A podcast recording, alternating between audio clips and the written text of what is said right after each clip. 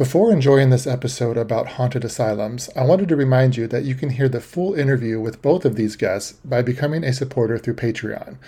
You will also gain access to other bonus content as each new episode is released. Thanks for considering the support and enjoy this episode.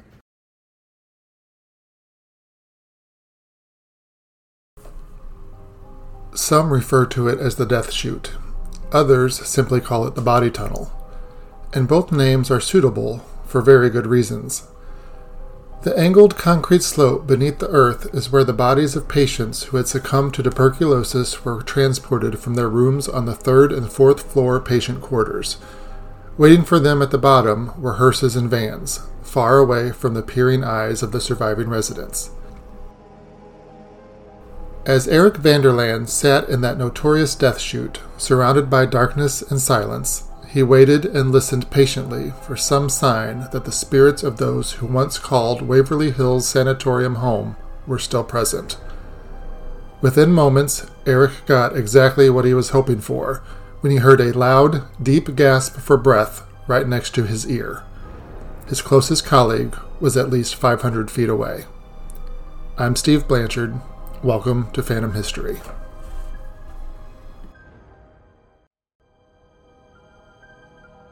Sanatoriums are notoriously haunted by what many believe are the tortured souls of the one time patients who suffered so dramatically at the hands of others.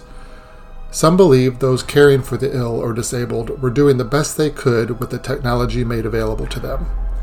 Others, they say, simply enjoyed being in control of others who couldn't fend for themselves. Waverly Hills Sanatorium, outside Louisville, Kentucky, and Pennhurst State School in Spring City, Pennsylvania, are just two of the many institutions in the United States with a troubling past and a very haunted present. Despite having its doors shuttered more than 40 years ago, the state of the Waverly Hills institution is still immaculate, considering its complicated and long history. Eric Vanderland, team leader for War Party Paranormal, an investigative team out of South Florida, was surprised at the building's condition when he and his team investigated it in the spring of 2021. It's one of the cleanest places I've ever been to. It's very tidy. It looks old, but they take really good care of it. Like you can almost eat off the floor. Like it's, I mean, there's no dust, there's no dirt. I mean, everything looks old, but it's clean. They keep it very tidy all throughout the building it almost like the vibe you feel there like it's not like menacing it's more like sadness to me Waverly Hills opened in 1926 as a hospital to treat tuberculosis patients of all ages just outside of Louisville, Kentucky. Pennhurst State School and Hospital was constructed nearly two decades earlier as a place to keep the quote, feeble minded and epileptic people of the state. Its structure hasn't fared as well as Waverly Hills over the years, and many of the original buildings have been destroyed. That may be for the best, according to Marty Siebel, director and founder of Black Raven Paranormal, based in Stanton, Virginia.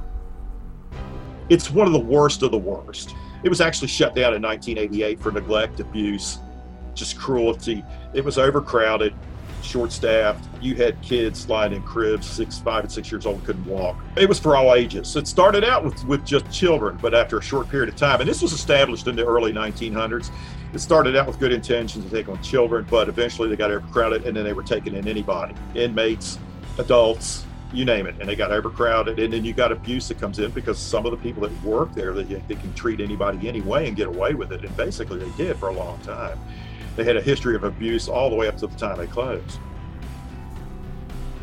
While both Waverly Hills and Pennhurst were constructed for different reasons, both share a very similar history. Both were built with the intent of keeping those who resided within away from the public and out of eyesight. At its peak, Waverly Hills could accommodate more than 400 patients, and it was considered one of the most well equipped and modern tuberculosis hospitals in the country. That was until a tuberculosis cure was discovered in 1961 and the facility quickly became obsolete. But the Gothic style building wasn't done housing patients. It reopened a year later in 1962 as the Woodhaven Medical Services Building, a nursing home. That geriatric facility was closed by the state in 1981. Pennhurst was created by the Pennsylvania legislature shortly after the turn of the 20th century and was required to accommodate no fewer than 500 inmates or patients, with plenty of room for additions. Residents were classified into mental categories of imbecile or insane, into physical categories of epileptic or healthy, and into dental categories of good, poor, or treated teeth when admitted. Within four years of operation, Pennhurst was already overcrowded and under pressure to admit immigrants, orphans, and criminals. Some estimate that more than 5,000 died while under the care of the staff at Pennhurst. Records for Waverly Hills chronicle more than 50,000 deaths. It's no wonder both are major locations for paranormal investigations. The one section of Waverly Hills is open to the part where like you know it's all run down. Um, they have the patient rooms but then there's another section where it's all updated and there's like offices there's lounges there's bathrooms um, there's electricity and you go through these double doors. So it was weird we were like going through the walkthrough and, and i'm looking at these double doors and they have like the little windows um, in the doors and I see like a like a figure of a head, like someone was like peeking through the window, and I'm like, that's weird. So I start walking closer towards the door, and there was no one there, and there was um, brown paper covering the window, so there couldn't have been a head there. So I thought that was weird. So I saw like a shape of a head, like almost like peeking through the window. The renovated and more modern sections of the building have been restored since new owners took over the property in 2001. Around that same time, the Waverly Hills Historical Society began its preservation efforts, which is why the building is so clean, even in the areas untouched by modern conveniences. According to Eric, electricity is used sparingly, and the second, third, fourth, and fifth floors remain in the dark but the War Party paranormal team still heard activity they just couldn't explain. I heard a bell. And I'm like, where did that bell come from? And I'm walking around, I couldn't find anything. And I was talking to one of the people there, and they're like, oh, yeah. Because the elevators there aren't, or haven't been working in years, and they don't work. There's one elevator, and it goes through each of the floors all the way up every now and then we'll hear the elevator doors open and we'll, you'll hear that bell go off. So that was that was really odd. And it was like clear as day. That defunct elevator likely saw many souls pass through its doors both as a vehicle to transport tuberculosis patients and later the elderly. Before the team even knew that the sounds of a functioning elevator, despite the lack of electricity, was par for the course in the building, investigators caught signs of activity near those elevator doors with their technology. The one thing I did get was I was getting a lot of EMF and static. Um, I have a device called a MEL meter that measures electromagnetic frequency and also has an antenna and that antenna builds a field of static so if anything breaks that field of static it'll alarm with lights and noise. Um, that thing was going off like crazy in that area.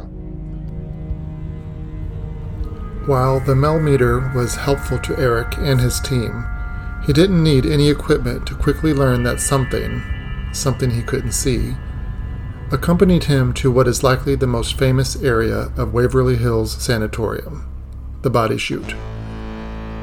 The Body Chute, or Death Tunnel as some call it, is a sloped concrete pathway that leads from the towering, menacing building 525 feet down to the bottom of a hill. There, the patients who had succumbed to tuberculosis and complications from the disease would await transportation to grave sites and crematoriums, far out of the eyesight of patients and staff still housed within. Paranormal investigators often report findings in the darkened tunnel, and War Party Paranormal was no exception disembodied voice. Um, we were getting EVPs, someone breathing in my ear. I mean, I got to spend time in the death tunnel with me, my partner, alone with nobody in there. He was all the way on the bottom, and I was like halfway towards the top. And we, at one point, we were just sitting there, just quiet, trying to see if we could, you know, see, hear anything, try to feel out the vibe. I was hearing things like live, like disembodied voices. I had someone breathe in my ear, and I'm sitting there by myself. So, like, that's pretty amazing. That's probably like the the only disembodied voice I got there. And I don't get, I haven't experienced too many disembodied voices during my investigation, but it was it was pretty freaky. And we just got some EVPs where we were asking questions correlating to like times there, and we were getting intelligent responses. I remember the one that stuck out in my head was I asked, What are you still doing here? And the response I got was, I'm looking for my mother. Sadly, children were a large part of the clientele at Waverly Hills Sanatorium, and death records show children as young as one month old died from tuberculosis while at the facility. Children played a big part in the history of Pennhurst Asylum as well, and Marty and his team from Virginia caught plenty of evidence that some of those children and some of the other occupants just might still be present. We were in the basement, her and I, this one investigator working, and we're in an area children's room, and it's just the two of us on that floor because way I ran the investigation, two people per floor. So we're down there alone, and we're in this room, this children's room, and she's sitting on the floor, and I'm standing, and we're doing an audio session. And I've got a camera, a video camera able on a trigger object. I brought a, uh, a voice activated dial down there. So where if you do, not voice active, but a touch activated, where if you get close, you touch this dial, triggers it and it goes off. And so I put a video camera on it. And her and I are over from it, and we're standing there, or I'm standing there, she's sitting, and we're doing an audio session. You know the little rubber balls, you super balls you can get out of a gum machine? I kid you not, one comes bouncing right between us and stops, like right between us. And I'm just like, where the hell did that come from? That ball seemed to be a direct form of communication, Marty believes, and it could possibly be the only way that particular spirit could make itself known. Those who resided at Pennhurst, remember, were not communicative in life and had physical and mental disadvantages. Could it be possible that those same disabilities followed these former residents beyond the veil? The evidence caught by Black Raven Paranormal seems to point to that very sad truth. The investigators heard voices and noises in real time, and, upon further review after their stay at Pennhurst, they picked up a few very clear phrases. One in particular stands out to Marty. We did get some really good EVPs that I didn't hear in real time, and one was of a woman say, saying, um, "All I want is send them home." It's a very clear whisper. Other voices, both recorded and heard in real time, were much less clear at Pennhurst. It was almost like someone couldn't really communicate. You'd hear like a, ah, ah, ah. I had a medium with me at the time, and she said she was picking up on, she says they're not really interactive. They're just kind of rocking and just doing their thing. And and we did. We got a lot of those recorded, almost like you'd hear a female or a child, and like, huh, huh, huh just a grunt or kind of a whine or sigh or something like that. Now, when we did get home, and I, of course we I, I, like to get on the audio and evaluate it right away. I'll go someplace quiet and listen to everything. We did get some really good EVPs that I didn't hear in real time. What is it exactly that makes places like Waverly Hills Sanatorium in Kentucky and Pennhurst Asylum in Pennsylvania so haunted? Both facilities were built with the intent to help those who were unable to take care of themselves whether because of disease or mental and physical disabilities. Both locations, it seems, had good intentions, yet both were forced to close after truths about their care were exposed to the public. Both Eric and Marty have their theories about the hauntings of these locations, and both seem to directly connect to what those souls experienced in life and what they seem to cling on to in death. Eric believes that the trauma tuberculosis patients experienced at Waverly Hills has a direct tie into why so many spirits still linger in the building. Trauma, like maybe they passed away too soon, maybe they weren't ready to go yet, and they're still stuck there. Um, the thing is, with the afterlife and spirits, it's really hard. Nobody's an expert in this field, and no, and no one ever will be until they die and go to the other side, right? Knowing that the spirits of those who were so mistreated in life could be trapped in the same space, even in death, makes Marty uncomfortable. But trauma, he says, is powerful It can hang onto our souls long after our bodies stop breathing?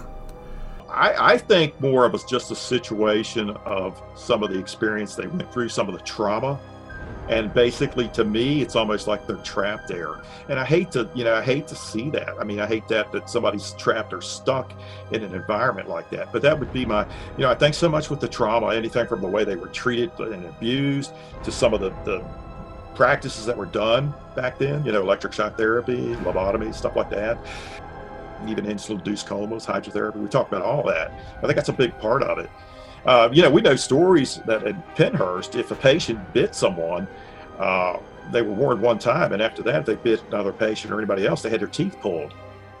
And if need be, all of them.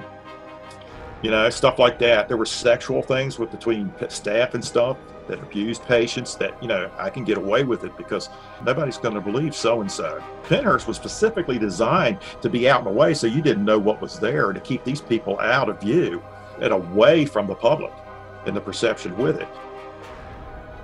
During life, many patients in facilities like Waverly Hills and Pennhurst never got a chance to have their stories fully told.